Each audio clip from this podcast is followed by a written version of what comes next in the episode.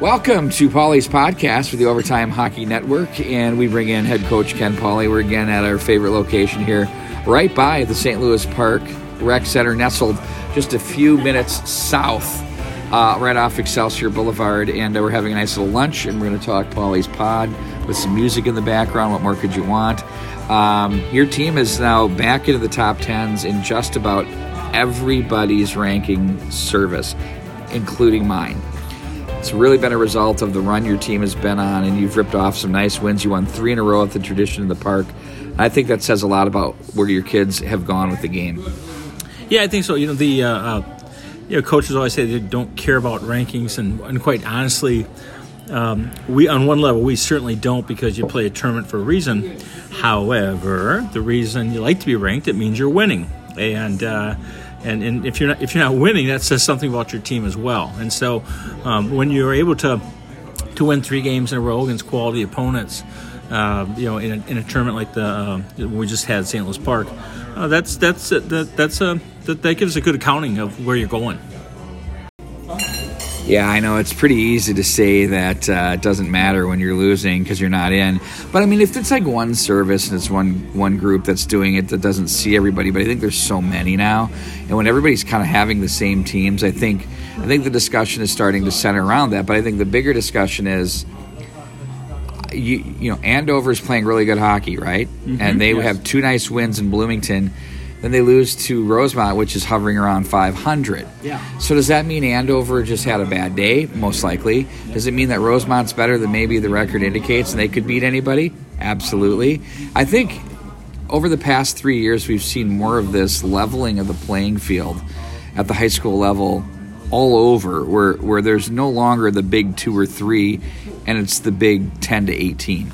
Yeah, I, I, I think you're right. It's becoming it's becoming so commonplace that that we're saying is it's almost a cliche that um, it you know it's funny I was talking to TK about this the other day I said you know one thing even when I broke in it, there used to be a handful of teams that you just go in and you knew it was going to be 10 to 1 7 to 1 because there was just that much difference between yeah you'd say ability. honey you'd say honey I'll be home a half hour sooner yeah and, yeah. and that I just don't um, you know I just don't I, I just don't I just don't see that and and so you know, it's like, yeah, we're, I think we're sitting at seven and four, and guess what? We could just easily be 11 and 0, and we could just as easily be 500 or below.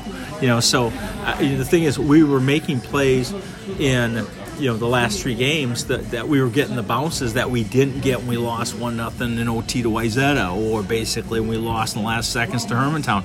So it, it, it I, I, think it, that um, that fact, I think just about any program, um, you know, top 25, top 30 program could say the same thing. And so that's why you do see just that phenomenon you're talking about, Way. So I don't see, I see a lot of good teams. I don't see that scary special team out there right now. Not at all. I, I see a grit factor in your team that was on display uh, that I, I, I like. And I'm seeing players that I haven't seen do some things on board battles that maybe would have backed off from that in previous seasons. And it's not just one player, it's all. So I think your team has really kind of, you know, blended the offensive ability they have with the defensive side on both sides of the puck. Yeah, I think I think we have uh, have discovered a little more of a grit factor. But we've also have done some things with the lines and and made some system changes that I think are are freeing people up, um, you know, to to play the way they need to. Um, and, and another thing we got to you know keep in mind is that we certainly even the games that we lost, we played pretty dang we played pretty dang well. Um, and so it's like even when we lost to um, when we lost to Moorhead in overtime, um, I went. Thank you. Uh, I went. I, I, was really ticked off. I thought we played really poorly, and then I watched the film. I thought. Eh, we did. We, we played really well. We played really yeah. well, and I thought, oh, and, and so um, so I, we were never, as I told the kids, we're not that far off. And we, we, when we kind of struggled a little bit early, I said, you know, we just got to improve that, you know, five to eight percent in our game. But you and I both know that five to eight percent is the difference between winning and losing, and we need to hang on to that, or or we could dump three in a row too. Well, you had yourself a grilled cheese with bacon delivered. Outstanding. You're going to dip that in the tomato soup. I am going to dip this sandwich in the tomato soup. That is a surefire winner. And I've got this monstrosity known as the Mac Daddy and it has uh, a ton of cholesterol. Yeah, some peas are in there. I like the peas. Thanks for calling out the cholesterol. Hey, I've got I've got no cholesterol sitting here with the cheese. Yeah, no, or the, well, we didn't mention the fries either. So we're gonna eat our food. We don't want to chomp in your ears, and we'll pick up uh, part three of this uh, great program. Actually, part two or whatever we want to call it, Yeah. as Pauly's Yeah, podcast people really care continues. about our food, yeah, they don't don't they? give a damn. Okay, more in a moment. Well, we're both beached whales now because we finished our food. Ken's got to get on the ice here shortly, and I've got an important Zoom call, which is going to take all of my. Uh, I have to work hard. Uh, I'm gonna have to keep a good attitude, and uh, you know, have some confidence, and you know that kind of thing. I don't know. I'll find a way. Um, but but you know, you've got a big one coming up, sectional game against Edina, and you know, it's at Braemar. It's Saturday night. There's something special about Saturday night hockey at Braemar Arena that tends to bring out the faithful, so there'll be a good crowd there. I mean, I think this is the. I'm not making it into a state championship game, but it does have meaning for sections. But it's the type of game that the kids will remember when they're in their mid 20s, 30s, and 40s. Well, if you play well, if you don't, then it's a game you want to forget, you know. But I, I think the we were we were teed up uh, last year for what was, was supposed to be an epic battle, and we got run out of the rink. You know, we just gave up early goals and never found our footing. And so you don't want to get uh, you don't want to get too caught up in in in all that. It- it, um, but there is no getting around the fact that it's a um, it's a big game. Um, it's uh, it's Edina, it's Braemar, it's the sections. You know, right now all of a sudden we um, early on looked like we wouldn't be in the conversation to be the number one seed, but it, we, we beat them. Um, all of a sudden, you've got um, us sitting there with four losses, and Edina sitting there with four, and Wayzata sitting there with four, and Wayzata beat us, and we beat Edina, and now now basically opens If everybody that, beats everybody. Yeah, it opens that possibility up. But you know, beyond all that stuff, and you don't want to get too caught up into it because so much is going to happen between now and February. Um, one thing I've often said, I just think way, um, as, as special as the state tournament is, I think way too much is put into it. I think there's a lot of awful special moments that happen uh, without that, and uh, and and this Yeah. and this is and this is one of them. I think we lose sight of that. I would I agree with that, and I think a lot of times what happens is we look at the end result, which is for eight teams in the double A, eight Yeah. teams in the single. It's sixteen teams, and after day one, it's only four in each. You know, and and so really, you're you know you're measuring success on thank you on either getting to the state tournament or winning it, Yeah. and only one team gets to. But there are so many teams in the state who've never even made an appearance ever in their history. Yeah. Do those kids is their experience diminished any less than those that went? Yeah, you know what? It, it, one thing I like, I'll give a little shout out to Loren Nelson and Legacy Hockey. It's Yeah, one thing I for like about Loren. I think Loren sees the big picture, and if you ever look on um, that website, I think people should because he does a great job. Well, it's really And- replacing the hub. Let's be honest. It, it is, and but he has a lot of rivalries on there that people don't know about, you know. And and again, it's and and I think that really is, you know, it's it's a celebration of the game and those rivalries. And one thing you might, my son told me playing with you know some kids in fall leagues, he said, you know, you talk to some kids, and they go into the season knowing they have no chance, no chance whatsoever. It doesn't kill um, the importance of what they do, the love for what they do, uh, the passion they bring to it. Those those those little small rivalries that are big to those kids at that time. And, you know, and when I broke in 30 plus years ago, you know, believe me, in, in '91 we had no delusion that we were going to the one class state tournament. But those games we had with Red Wing were, were huge. The games we had with Were you walking by the crowd that was waiting to get in and see Johnny Pohl. yeah, yeah, Yeah. yeah, It's like you know, so it's like that was, uh, yeah, yeah. Tell me that's not that's not important to those kids, the coaches, their communities. I, I don't buy it. It is. Well, to to your point, you know, you think about 65, 70% of the teams, Class A and Double A combined, Yeah. are just hoping to win a first round game to get to the semifinals. I mean, that to them is is kind of a goal. And there's absolutely nothing wrong with that. I think we as as a society, as a hockey society, just put so much emphasis on the big show and the big dance, and we should because it's special and it's great and it will never lose its place. But I think there's a human element to every one of these players that have memories and experiences that they'll never forget playing in the greatest high school league, any sport Yeah. in the country. Yeah, you know, it's uh, um, I, I, I tell you the. I think there's been a lot of good things about uh, you know Class A hockey in, in the two divisions. What is a unintended consequences, I think by dividing into two, it devalued the regular season. You know, conference championships don't mean as much anymore. Um, you just talked about it's like what kids do; they'll adjust. It's like even when when, I, when we knew we couldn't go go anywhere, we thought we're going to win our conference and see if we can't get to the quarterfinals. And and, and each Yeah. of those steps was so huge. I remember growing up at Wayzata when Wayzata uh, beat Cooper, who was really good, and they beat him in a like a five overtime game in the quarters to get to the semifinals at the Met. You know that was Just getting to the Met Center for semifinal. that was that was a huge deal. And- Saturday. And, and believe me, I, I'm sure some kids. Well, yeah, well, that's fine. It was okay for you know those you know 12 again that time the oligarchy of you know 15 elite teams and everybody else kind of sits on the sideline. But I do think we have to understand that when when all of a sudden you divide up and you make two classes in hockey and five classes in basketball and 12 classes here, what you've done is you have now placed the emphasis on the state tournament. You know, Yeah, you, you've done that by two- creating all those divisions. two one. That's that's exactly right. Well, if the idea is to get teams more games by having more state tournaments and deeper section runs, Well- then then why don't you just extend the regular season? Yeah, well, and I don't think that's uh, to me. I think I, I politely disagree. I think they, I think the intention, and I get it, that there's programs that would never have a chance getting that opportunity to be in the tournament. And so I do think that there's there's been a neat part of that in the Class A. You know, you know, the Class A tournament. It has. It, it's.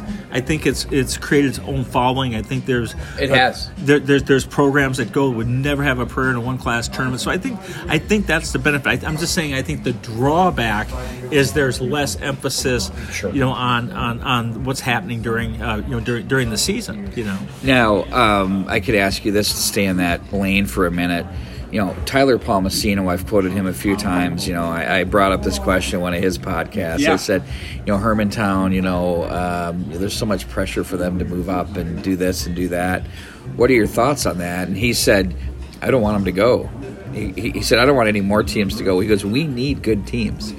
He said, because when we have good teams, he goes, you've seen the XL. I go, the upper bowl now has people in it on your semifinals and on your final days. That's right. I said, it's quite impressive. So they have created their own little vibe. So those guys are like saying, don't go. So having been a team that made the jump from A to double A, can you take us back to that decision and the genesis of it for the Red Knights?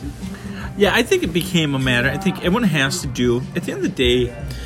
People have to do what's right for their program and their community, and all the other folks who want to chirp with their stuff. It's like it's not their decision. It's it's the community's decision. It's the coach's decision, and what's best for them. And we felt you know, for us, that was never the intention when we started in this thing that we would go double A. But once we won a couple of Class A titles and we started to gain some momentum, we just felt, you know, listen, as a as a private Catholic school, you know, and, and we felt we had it rolling pretty good. It's like we felt there was another mountain to climb, and we felt it was a matter of that's where we belonged, and it was just the right move to make and and that's not the right move for all private Catholic schools. Not the right move for all private schools. Period.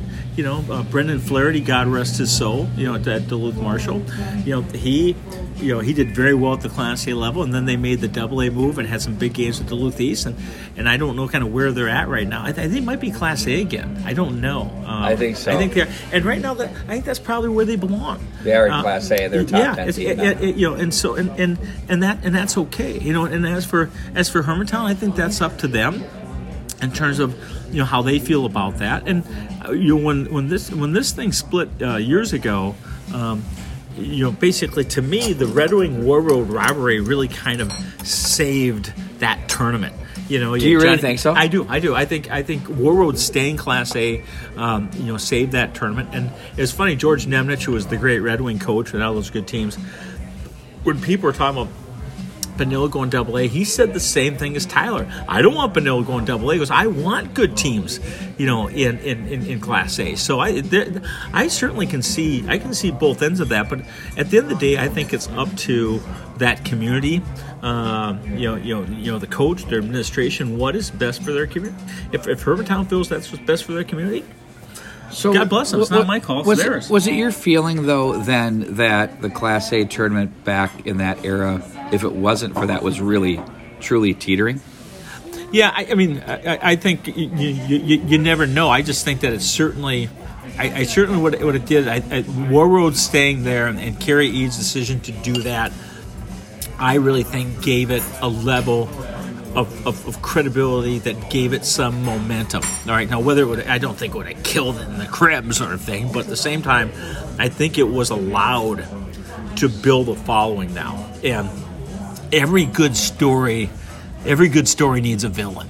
All right. Oh yeah. Yeah, and and Warroad was the Hornets. villain. Yeah, yeah, and and believe me, when the private schools were there, we were the villain. All right. It's like if you don't have a villain, you're going to create him. All right. Have so you ever it's not not, us, have, have someone the Red else. Knights ever not been the villain? The only time we were in a villain, uh, the villains were ten years ago when Jabby got hurt, um, you know, tragically, and you know, and that's you know, you know, last time in state tournament we've been on the doorstep a few about five times and haven't made it, but that's the only time where um, you had.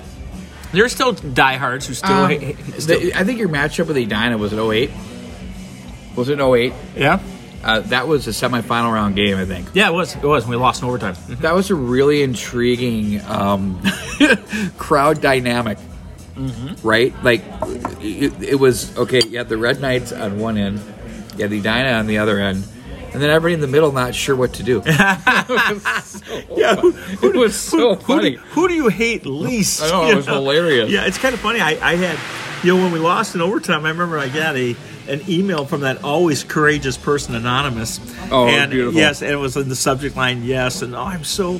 Um, you know, I'm so happy you got beat, and you're this and you're that, and I can't stand your team. And I emailed him back. I said, I said, we just played a classic game, lost the hell of a game. We just played in front of 20,000 people. Our kids are pretty happy. You have a good night, you coward. Didn't hear back from 'em. You know, and, and I, you get you get Who would this stuff. actually take the time to do that? You listen, I mean, listen. You know, Twitter, the people with their 32 or 60 followers, and you know, you just separate- Seven. Yeah, your, your anonymous Gmail account. It's just like, why don't you just put gutless Okay, next to your so- name?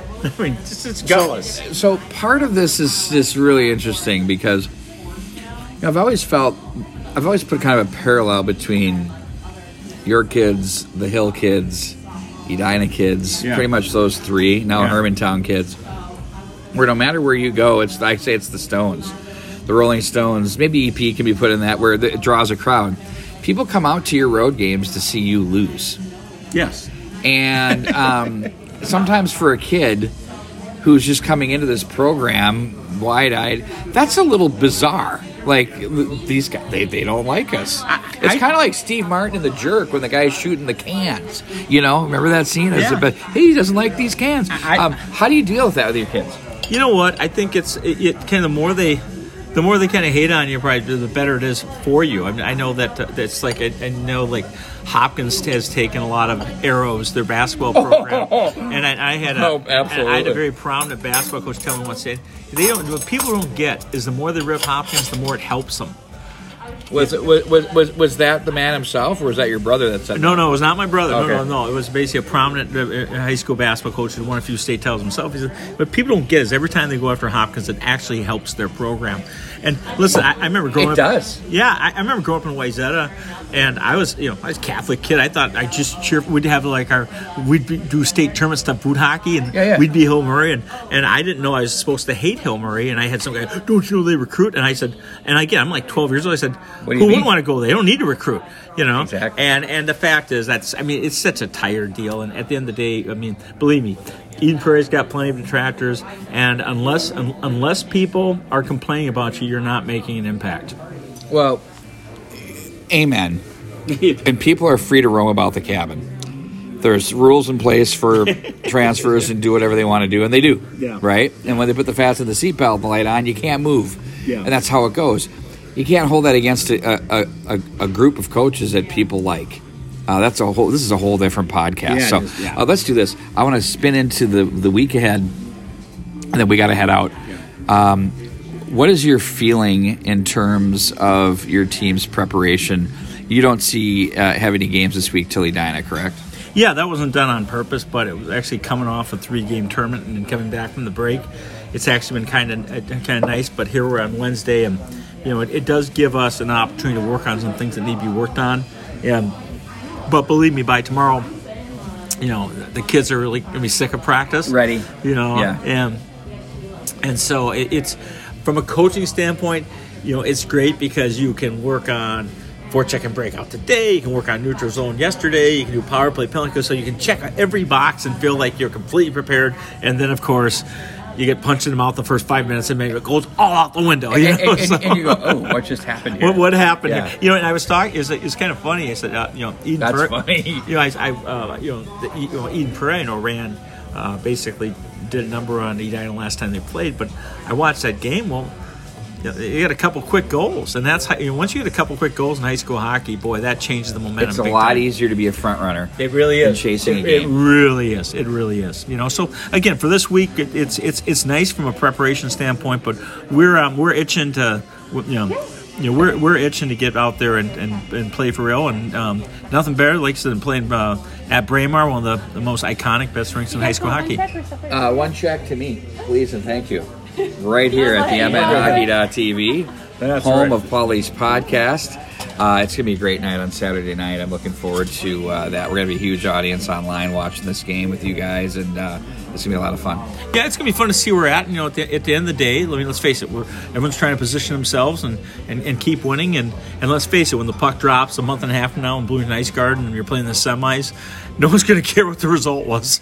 Uh, nobody will even remember. They won't remember. exactly. Unless they're rubes and they go back into the season in 2016 17. Say, you won it. Thank you. Uh, well, Ken, thanks for joining us here. Have a great practice today, and we'll see you Saturday. Uh, thanks, Waves, and, and thanks for McCoy's and our great servers that put like five more pounds on us that we don't need. Absolutely. I'll be rolling myself home. That's going to do it for Pauly's podcast. For Ken Pauly and Pete Waggoner. So long, everybody.